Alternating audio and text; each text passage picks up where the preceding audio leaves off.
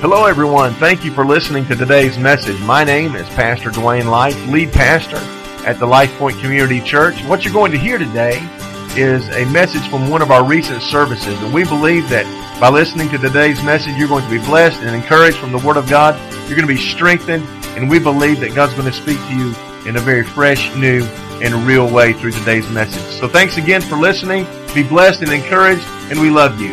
God bless.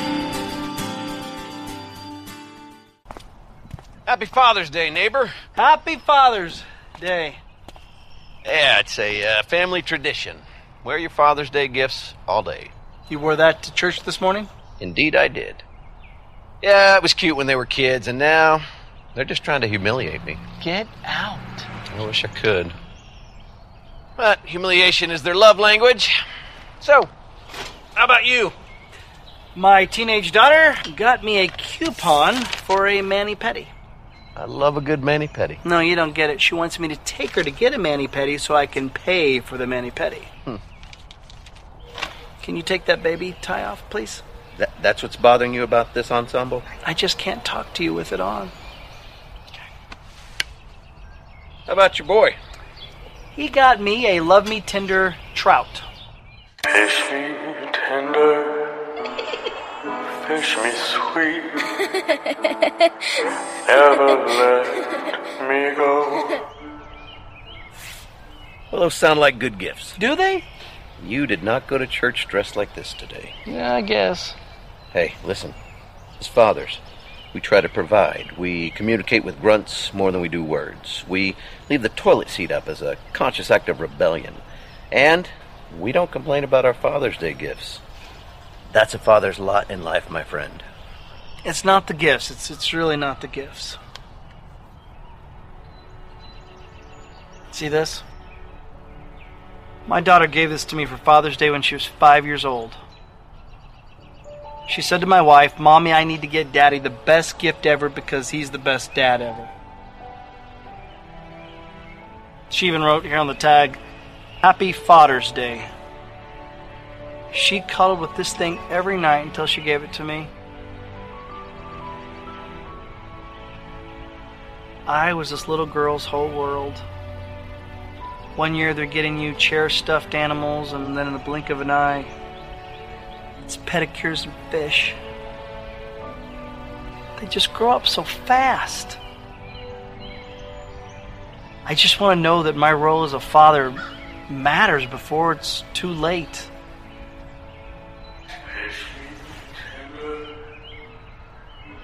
I am going to get that fish a reservation at Heartbreak Hotel. Our pastor this morning at church said, um, Scripture, a child's glory is their father. That sums it up. That's all I want to be.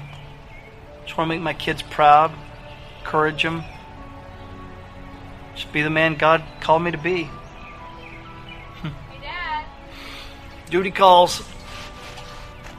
Hey, you are your kid's glory. Your daughter, she's not looking for a freebie. She's saying she wants to spend time with you. And your son, he thinks you have a good sense of humor. I am pretty sure that your kids still think you're the greatest dad ever. Happy Father's Day. Happy Father's Day. Hashtag dads are awesome. Hashtag dads are awesome. Hashtag dads are awesome. Yes. Yeah, that was pitiful. Hashtag dads are awesome. Yes, that's significantly better. Such an honor to have my dad with us here. My dad will be 87 in November and can whip any man in this room. True story. True story. Donna said that I had a bunch of uh, stories about my dad. You want to hear a couple? Okay, we got it. We got all day. We'll hear just a couple. Uh, now, I'm going to tell you two stories about my dad that I didn't understand then that I understand now. Does that make sense? I didn't understand then, but I understand now. How many of you would, would agree that the older we get, the smarter our dads become. Yeah, is that right? All right, th- th- this was, my dad had a unique ability when we were going on vacation to drive us insane by doing this one thing. He, and I didn't understand it then. We would go to Daytona Beach and, and we, would, we would be in the car for like, you know, eight days getting from Atlanta to Daytona Beach with my sister. Oh my gosh. You're on my side. No, you're on my side. You're on my side. And so we get there, and my dad stops at every hotel on the strip checking the rates. And I'm like, Dear Lord, Dad, of, in the name of all that's holy, we can see the ocean. Is this our hotel? No, we're going to go down. Please, please. See, I understand it. I understand it now, though. Because, you know, you're trying to save a little money because you got to eat all week, right? I, under, I understand it now. I didn't, under, I didn't understand it then. The other thing, there was, I was uh, maybe 16, 17, and uh, my dad had given me this, uh, we're going to have to have a moment of silence, this blue 1966 Mustang. It was the most amazing car ever. and, and I, had, I had parked it behind my mom, who drove the biggest car on the planet. A, anybody remember a Ford LTD? You could not back it in this building. It was whew, long. And so one particular day, she backed into my car. And that was a, that was a bad day. It was a bad day. And then my dad was like, Well, son, you shouldn't have parked there. I, I, but, but, Dad, she, she backed into me. Well, you shouldn't have parked there. Dad, I've been parking there every day for like the last two years. Doesn't matter, son. Shouldn't have parked there. It's not your mom's fault. You shouldn't have parked there. And I'm going, I don't understand this. She backed into me. How can, why isn't he blaming her instead of his son? I didn't understand that then, but I understand it now. You with me? Such a privilege to have my dad here. Hey, since it's Father's Day, I, I did something that I thought was, was just, well, it's goofy, but I'm going to do it anyway. I came across this website that I just, I just, uh, I just had to share it with you. It's called Nice One Dad. How many love dad jokes? Not a soul raised their hand. Two people raised their hand. Well, I'm going to give you some dad jokes, okay? And, it, this is called Nice One Dad. So if you think they're really funny or really cheesy, your response back to me is Nice One, okay? Let's try it. Let's practice. Not this one. Okay. I'd like to give a big shout out to all. The I'd like to give a big shout out to all the sidewalks for keeping me off the streets. Oh, that was bad. Dad, can you put the cat out? I didn't know it was on fire.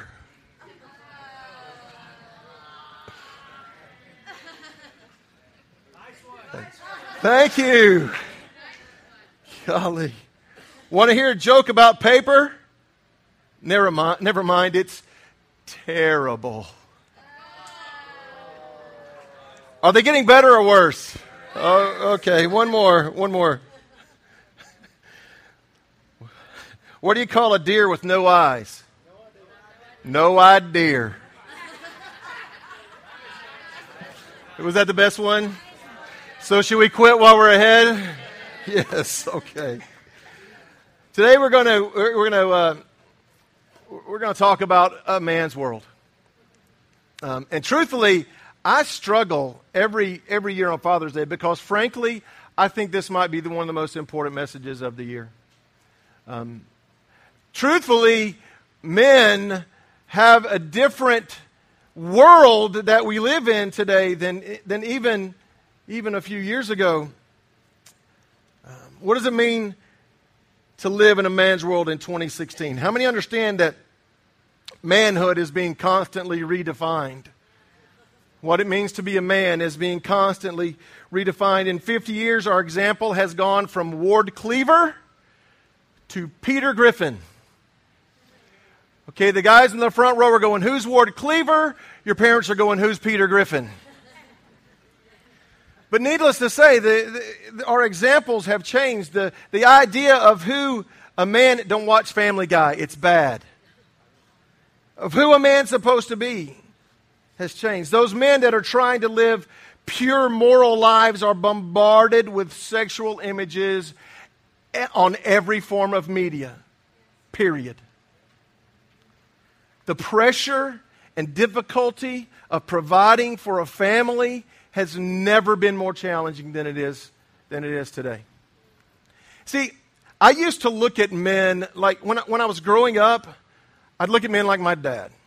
I'd look at men like some of the men at my church, and I'd think, one day I want to be that put together. I want to be that well organized. I want to be.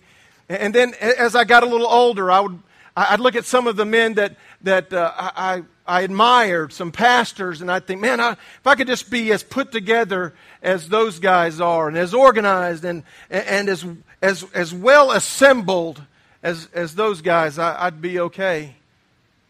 And even today, you know, I, I've got friends that I think, man, if man, if I could just be a good man as him, I'd, and you know what I'm learning? There's nobody that put together. That all of us have our own set of struggles. All of us have our own set of demons, if you will, that we're battling and fighting. And can I tell you that living a man's life in a man's world may have never been as challenging as it is today? So I, I was asking the Lord, I'm like, Lord, I want to I want to be able to on Father's Day to to give these men and myself some nuggets of your wisdom from your word about how we can live a life for you in this world, in this man's world today. And he took me to a passage of scripture that, that I think is, is, is quite interesting. It's, it's 1 Kings chapter 2. It's in your bulletin. If you're following along YouVersion, it's in there. It'll be on the screen behind me momentarily. And here's the interesting thing. These are some of David's, King David's last words. And before he died, he called his son Solomon in and said, I, have got some wisdom I want to give you. I've got some uh, nuggets about life that I want to drop in your lap before I, I go my way. And what I found was about seven different things that, that he taught us, that David taught us, that, that I just feel like will help us as men. And ladies, is it okay if I, me and the guys just talk and y'all just support us today? Is that all right? Um, so if you will, read with me 1 Kings chapter 2, the first four verses. The Bible says, When the time drew near for David to die, he gave a charge to Solomon his son. Verse 2 says, I'm about to go the way of all the earth, he said. So be strong, act like a man, and observe what the Lord your God requires. Walk in obedience to him and keep his decrees and commands, his laws and regulations as written in the law of Moses. Do this so that you may prosper in all you do and wherever you go, and that the Lord may keep his promise to me. If your descendants watch how they live, and if they walk faithfully before me with all their heart and soul, you'll never fail to have a successor on the throne of Israel. Father, in, in these next few moments, I pray that you teach us as men how to live like men in a man's world. Um, God, our heart's cry is that you would open your word to us and help us to learn um, how to be better men Every man in this room has room to grow closer to you. Every man in this room has uh, room to become more like Jesus. And God, I just pray that over the next few moments you teach us how to be more like you. In Christ's name. Everybody said, Successful living in a man's world. Going to give you seven things very quickly. I know you guys have already got the grills hot and you're ready to go. So here we go. Number one, he said, I'm about to go the way, the way of all the earth. So he said, Be strong. If you're taking notes, write those words down. Be strong. Guys, I'm going to give you some bad news and I'm going to give you some good news. The bad news is you have to be strong. The bad news is you don't have a choice. The bad news is you are called by God to be a leader in your home. You're called by God to be a leader. You're called by God to be the point man in your home. You must be strong. You must square your shoulders, dig your heels in the ground, and be strong. Are you ready for the good news? The good news is you don't have to do it by yourself.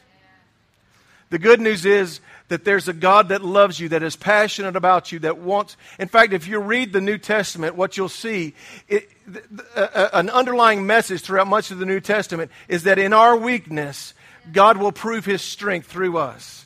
In our weakness, because can we just drop our, our bravado for just a moment and say, in, in this room, every man in here has weakness, has issues, has things that he's struggling with. And, and the truth of the matter is, on our own accord, we simply don't have the strength to live the kind of life that God's calling us to live. But the good news is, we don't have to do it by ourselves. Ephesians chapter 6, verse 10 says, Finally, brethren, or finally, be strong in the Lord. Be strong. Say those three words with me. Be strong in the Lord. And then the and in his mighty power. Be strong in the Lord and in his mighty power. See, the truth of the matter is, if you and I are going to be strong, we must lean on him. If you and I are going to overcome our own issues and our own inconsistencies and our own weaknesses and our own problems and, and, and our the own areas of our life that we need to grow in and, and become better in and become more successful in. The only way we're really going to be able to do that is if we find ourselves leaning on the strong arm of the Lord. The Bible says the name of the Lord is a strong tower. The righteous run to it and find safety. So here's what I'm telling you, men. We love to do things by ourselves. We love to square our shoulders, flex our biceps, and be strong of our own accord. And I'm just going to tell you that of your own accord, you're not strong enough. You're not uh, strong enough to overcome the evils of this world, the challenges of this life. You're not strong enough to, to overcome those temptations, those addictions, those you're not strong enough of your own accord. But can I promise you that unless this Bible is a lie, uh, uh, with the power and the mighty power of God in your life, you can do all things through Christ who gives you strength. Be strong. Be strong. What does it mean to be strong? It means accepting the challenges of life head on. Confident that God has equipped you and ordered your steps. The Bible says the steps of the righteous man are ordered of the Lord. Be strong in the Lord and in his mighty power. Everybody say, Be strong. If you're taking notes, write this down. The second thing that I believe David was telling his son was to help redefine masculinity. He said, Act like a man. Here's the problem we don't know what that looks like anymore. In fact, uh, what I probably should have said is I, I should have said, help re redefine masculinity. Because there was a day, I believe, that we understood, that maybe a generation or two ago, we understood what living and acting like a man looked like. And I'm afraid that that day is, is, is at least culturally, it's a little gray and it's a little cloudy. In fact, we don't even know what bathroom to go to.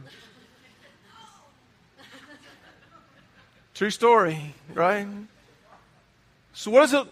When David looked at his son and said, Son, I'm, I'm dying, I'm leaving, and, and one of the things I want you to do is to act like a man, what was he telling him?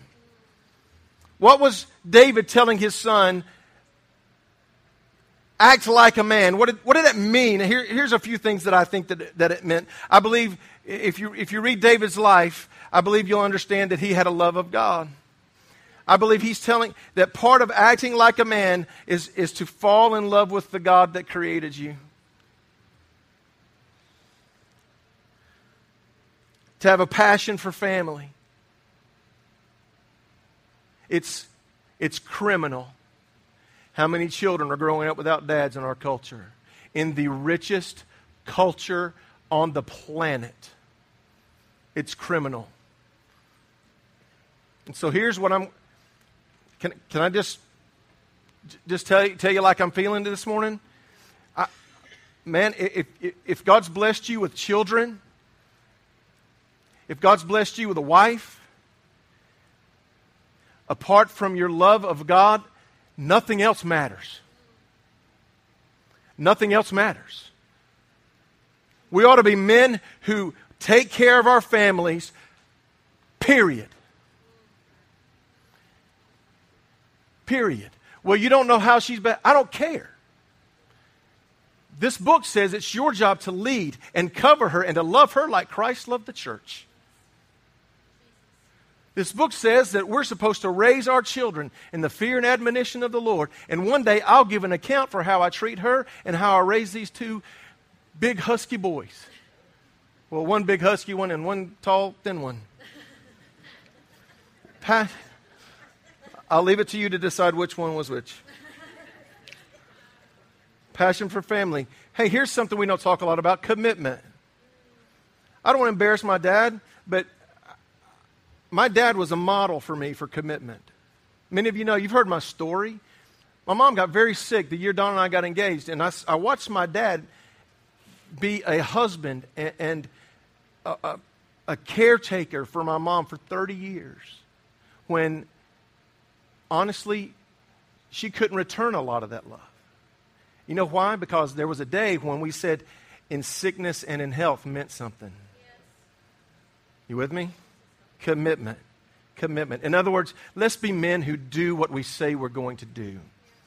Let's be men who, who, who if, if, if we say we're going to be somewhere, let's be somewhere. If we say we're going to do something, let's do something. Let's be men who can be counted on because we're men of our word. We're men of character. We're men of integrity. David had a work ethic. David outworked everybody around him. David had strength of character.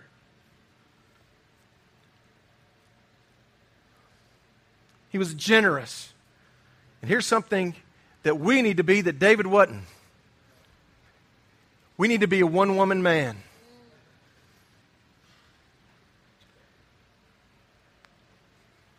I believe that, acting like a man in this, in this culture ought to mean that when I say I'm hers forever, that means I'm a one woman man with my eyes, with my hands, with my thoughts. You're the only one that said anything.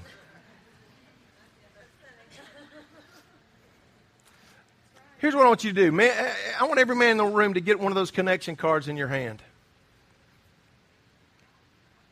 See, here's your next step, men. On the back of that connection card, I asked you to agree to taking the next step with me. And I'm going to fill one of these out too, by the way. That says, I'll commit to helping redefine what masculinity looks like with my own life. By being a one woman man, by being a man of character and integrity, by being a man that loves God and takes care of my family, but by being a man that's committed. Here's what I want you to do I want you to check that. Well, Dwayne, that seems silly. I don't care. I just told you dad jokes. So it's okay to be silly today. Check that box and turn it in. And let's, as a, as a, as a group, as a church, say, you know, we can't do anything about what the rest of the culture's doing or done. But as for me and my house, we'll serve the Lord. As for me and my house, we'll be like, we'll be men of God. And, and, and guys, if you're single, hey, this, doesn't kick in when you walk down the aisle. Be that kind of man today. All right. If you're taking notes, write this down. We're going to pay careful attention to God's plan. David said, and observe what the Lord your God requires. I want you to listen to me. I've been preaching this for a very, very, very long time. Thank you, sweetie. I believe with all my heart that God's got a plan for you and I. I believe with all my heart that God's. Uh, Jeremiah 29 11 says, For I know the plans I have for you, declares the Lord plans to prosper you, not to harm you, give you hope and a future. But see, I, truthfully, truthfully I, ha- I have a choice to make. See, God can lay the path out before me, but I can choose to go my own way. And I'm going to tell you, as, as a man in 2016, the wisest move you can make is to follow the leading and direction of the Lord. The wisest plan, the wisest move you can make is to find God's plan and purpose for your life and do all you can to fulfill it. Well, Dwayne, you, you don't understand. I've kind of already blown it. That's the cool thing about our God. He's a God of second and third and twelfth and 137th chances. So if you've blown it, guess what? He's got a great brand new plan for you.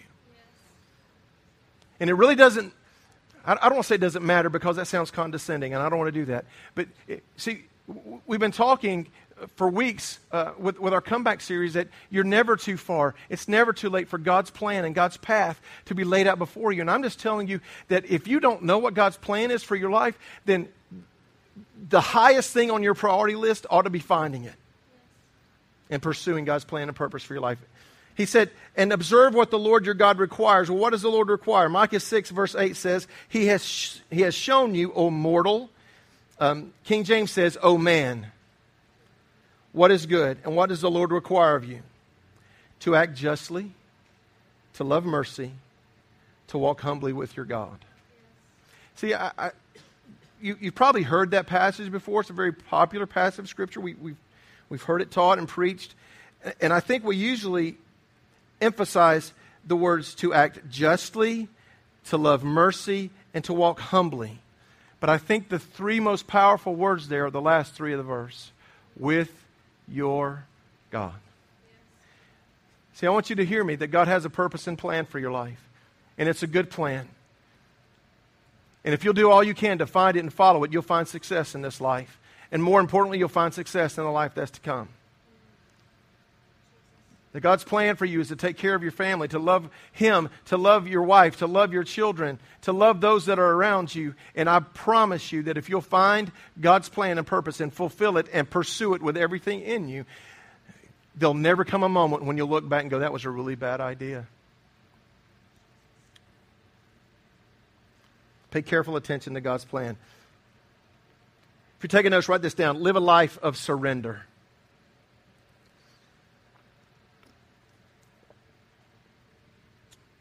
David said to Solomon, Walk in obedience to, to him. Walk in obedience. Can I be honest with you? I, I have a hard time with this one sometimes. Sometimes I just, I just soon do things my own way. Sometimes I, I would just prefer to do it Dwayne's way instead of God's way. And that, that, that never works out well.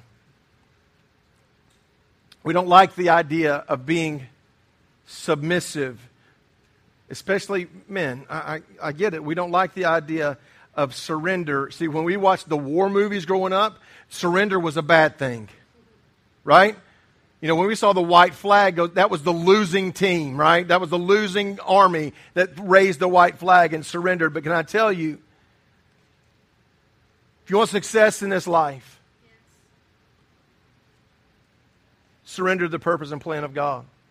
Live a life of surrender. Walk in obedience to Him, is what David told Solomon.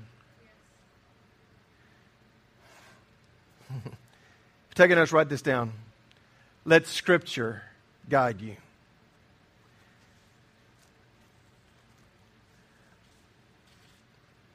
He told, his, he told Solomon, keep his decrees and commands, his laws and regulations as written in the law of Moses. He said, this written word that you've got, let it be your guide.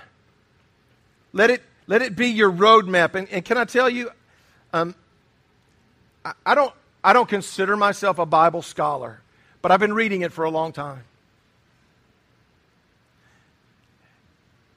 And I'm just going to be frank with you and tell you that in my weakest moments,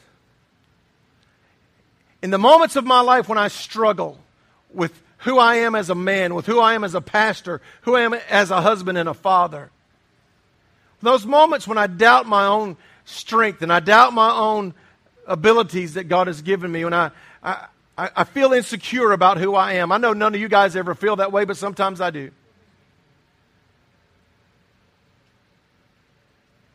My wife is always encouraging. My children are always awesome. My family loves me. But can I tell you nothing? I find no encouragement like I find when I open the pages of this book. When I'm afraid, I'll flip open maybe to Psalm 27. And I'll read, The Lord is my light and my salvation, so why should I be afraid? The Lord is my fortress, protecting me from danger, so why should I tremble? When evil people came to devour me, my enemies and foes attack me, they will stumble and fall. Though a mighty army surrounds me, my heart will not be afraid. See, I, I read that and it's like words of life.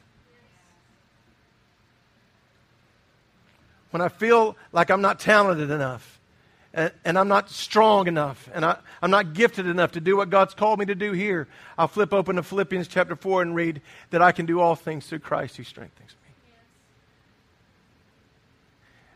See, I'm going to tell you that in this world, you'll find a path that's hard for you to navigate. At some point, if you hadn't, if you hadn't come to a crossroads where you didn't know where to go and you didn't know what to do, if you hadn't got, come to this crossroad, men, that were, where you're struggling in the valley of decision and you didn't know how to act, you didn't know what the solution was. When you've exhausted all your resources to fix something and it's still not fixed, where do you go then? You, you want, you, you, you know, you're going to go to your buddy for a good advice without a, maybe. Man, why don't you go to a love letter that was written to you? God put this together over 5,000 years, 40 different men and women, eh, so He could drop this in your lap and say, Here's your guide. Here's your roadmap. When you're struggling, you don't want to go. Why don't you open this book? Somebody said, God's never spoken to me audibly. Guess what? He doesn't have to. Here it is. Here's His words. Here's His breath. This ought to be your guide.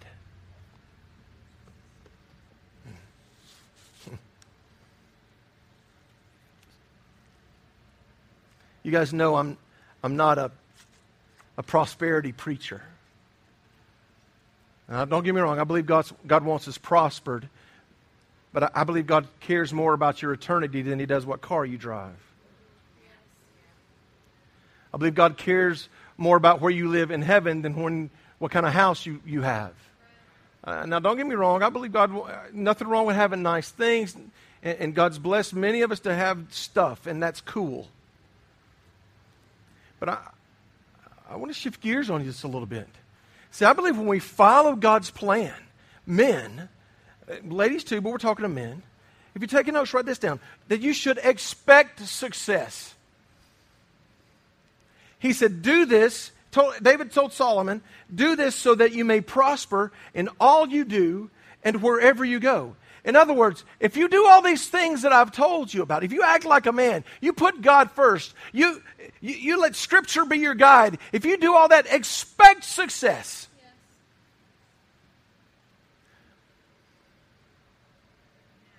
Expect success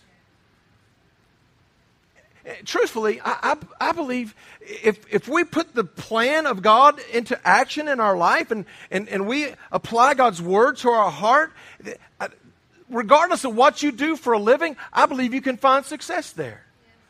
Because God has a plan and a purpose. Expect success. Well, I don't, I'm nervous about raising children. I'm not sure I'll be good at it. That's a bad, that's the wrong attitude. God's dropped, God trusted you enough to drop that child in, in, in your home. That's cool. I'm not sure I can be the husband I'm supposed to be.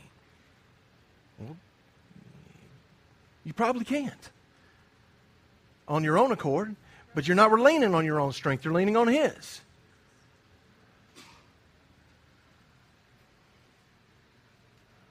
And lastly,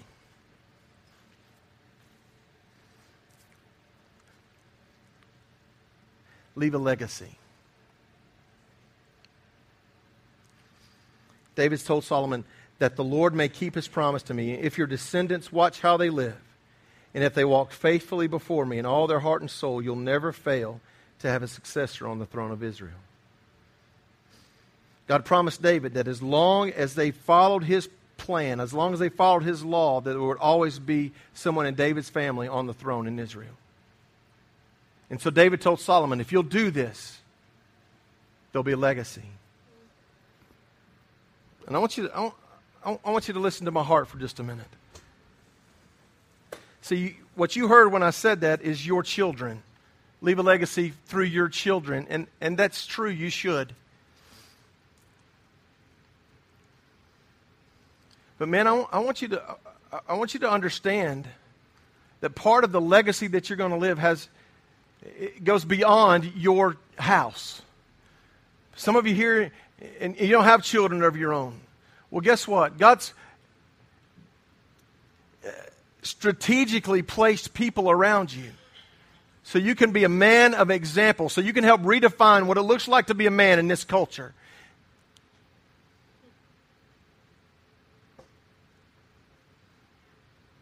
You know, I, success looks different to me at 49 than it did at 29. See, at 29, what success was, was what I drove and my W 2. What success was at 29 was how I could climb a ladder of success at my company. That's not what success looks like today what success looks like to me now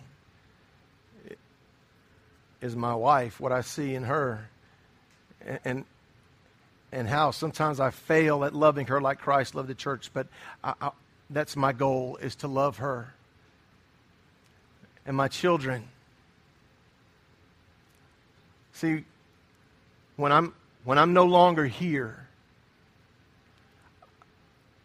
I want the words that I've tried to tell them for the last 23 years to resonate in their heart. And you.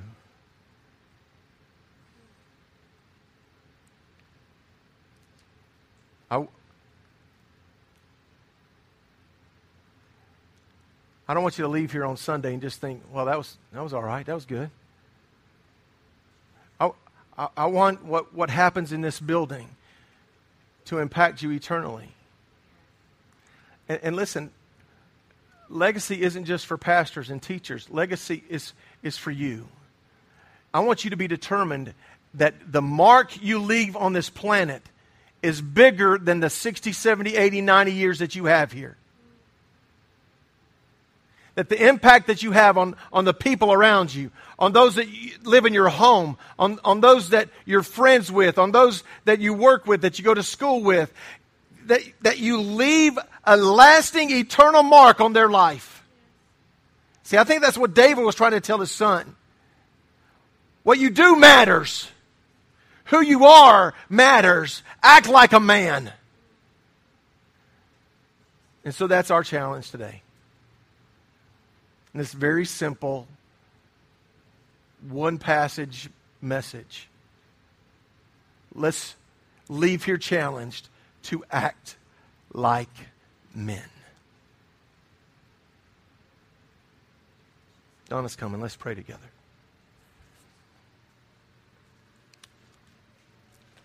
Bow your heads with me.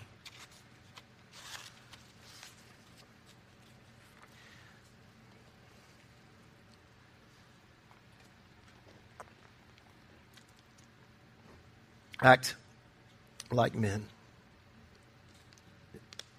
Gentlemen, I, I, love you and I thank you for being here. And I know there's a lot of places you could have been today to celebrate Father's Day. And you chose to come here. And that, you have no idea how, what, a, what a great honor that is that, that you chose to come here. But I want you to leave with something today. I want you to leave with a challenge. See, I, I understand that Sometimes this world can throw you some speed bumps and some pitfalls. I understand. And sometimes, despite our best efforts, the traps of this life cause us to stumble and fall.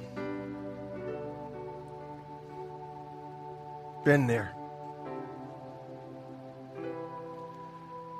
So I, I, said that because I don't want you to misinterpret what I'm going to ask you to do from this point forward. See, I'm not asking you to live a life of perfection. You, you can't do that.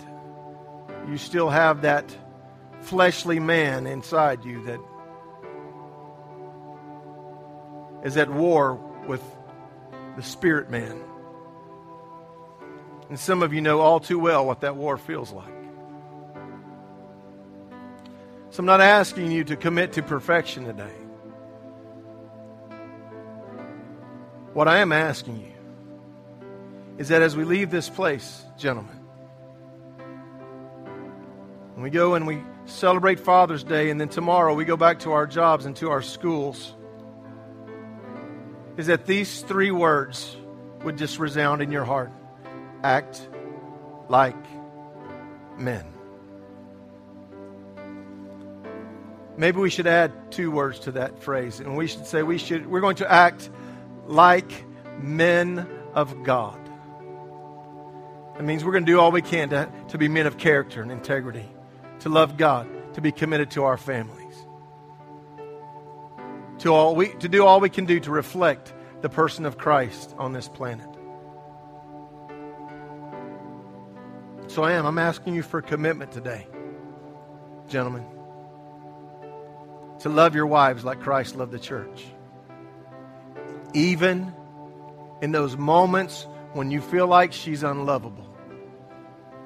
Aren't you glad Christ loved you when you were unlovable? And that if you have children,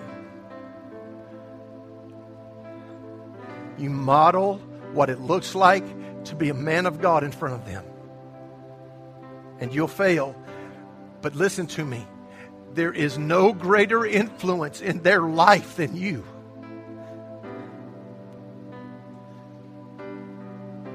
God's blessed you with children in your home,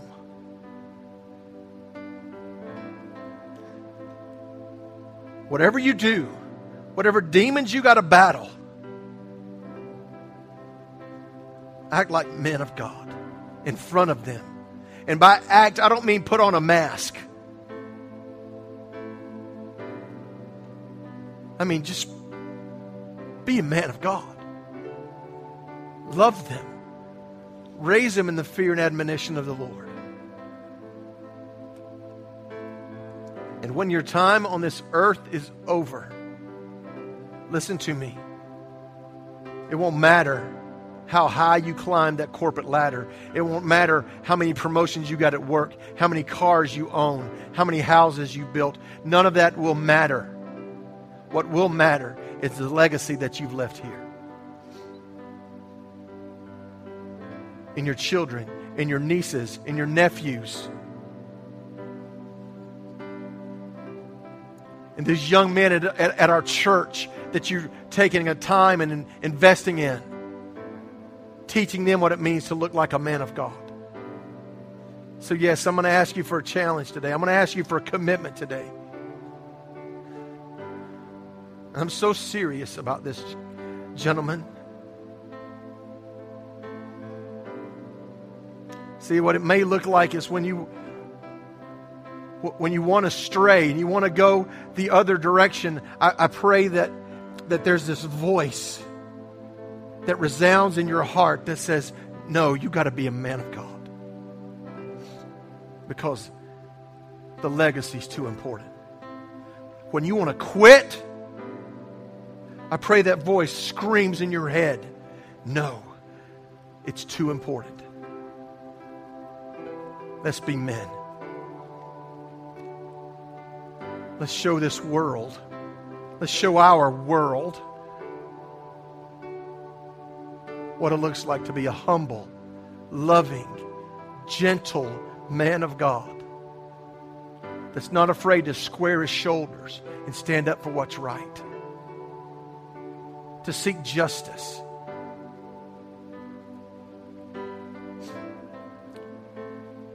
So if that's you, and maybe you're 15, I'm asking you to do it. Maybe you're 95, I don't know. But, gentlemen, if that's you, Dwayne, I'm going to I'm to leave here committed, not to perfection, but to do all I can do to be a man of God. If that's you, I want you to stand to your feet, right where you're at.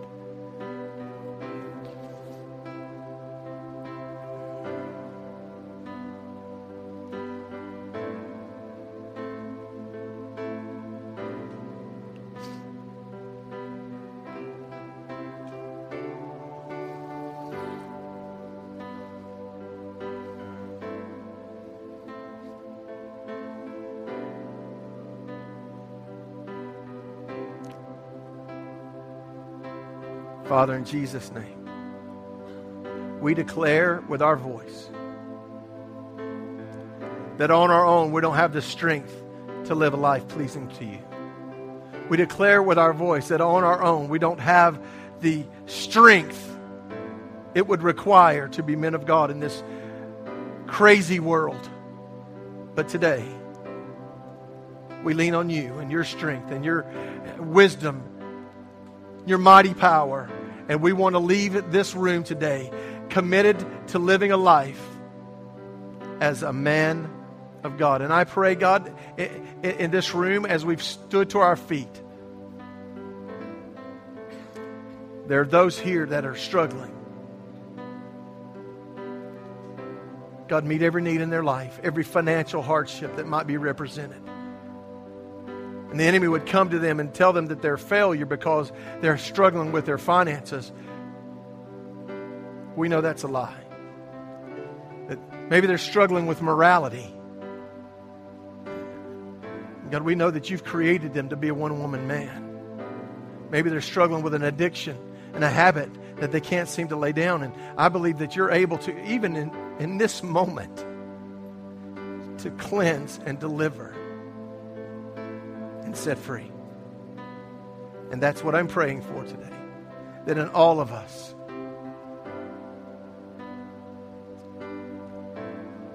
you'd set us free to live a life for you. And that's our commitment. That's our goal. That's our heart's cry to you today in Jesus' name.